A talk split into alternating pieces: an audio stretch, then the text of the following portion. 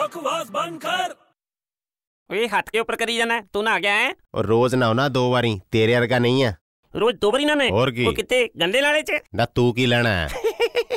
ਚੰਗਾ ਜੇ ਕੋਈ ਬੰਦਾ ਨਾ ਰਿਹਾ ਹੈ ਸਵਿਮਿੰਗ ਪੂਲ 'ਚ ਸਵਿਮਿੰਗ ਕਰ ਰਿਹਾ ਹੈ ਉਹ ਕੀ ਵੇਖਦਾ ਹੈ ਵੈਸੇ ਥਾਟ ਆਇਆ ਹੈ। ਉਹ ਕੀ ਥਾਟ ਹੈ ਯਾਰ ਉਹ ਮਤਲਬ ਵੈਸੇ ਹੀ ਦਿਮਾਗ 'ਚ ਖਿਆਲ ਆਇਆ ਹੈ ਨਾ ਤੇਰੇ ਕੋਲ ਦਿਮਾਗ ਹੈਗਾ ਹੈ? ਉਹ ਨਹੀਂ ਹੈ ਫੇਰ ਵੀ ਖਿਆਲ ਆਂਦੇ ਰਹਦੇ ਯਾਰ ਖਾਲੀ ਦਿਮਾਗ 'ਚ ਆਂਦੇ ਹੀ ਰਹਦੇ ਖਿਆਲ ਦੱਸ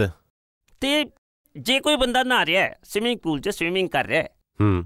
ਤਾਂ ਉਹਦਾ ਕੀ ਨਾ ਰੱਖਾਂਗੇ ਯਾਰ ਇਹ? ਕਿਉਂ ਉਹ ਜੇ ਉਹ ਨਾ ਰਿਹਾ ਹੈ ਤਾਂ ਕੁਝ ਬੋਲਾਂਗੇ ਨਾ ਉਹ ਸਵਿਮਰ ਕਹਾਂਗੇ ਉਹਨੂੰ ਉਹ ਸਵਿਮਰ ਕਿਉਂ ਬੋਲਾਂਗੇ ਉਹ ਸਵਿਮਿੰਗ ਕਰ ਰਿਹਾ ਇਸ ਲਈ ਓ ਯਾਰ ਉਹ ਤਾਂ ਉਹਦਾ ਇੱਕ ਨਾਂ ਹੋ ਗਿਆ ਸਵਿਮਰ ਹੋ ਗਿਆ ਵੈਸੇ ਉਹਦਾ ਕੀ ਨਾਂ ਰੱਖਾਂਗੇ ਪਤਾ ਨਹੀਂ ਯਾਰ ਜਲੰਧਰ ਕਿਉਂ ਓਏ ਉਹ ਜਲ ਦੇ ਅੰਦਰ ਹੈ ਨਾ ਚੱਲ ਤੇਰੀ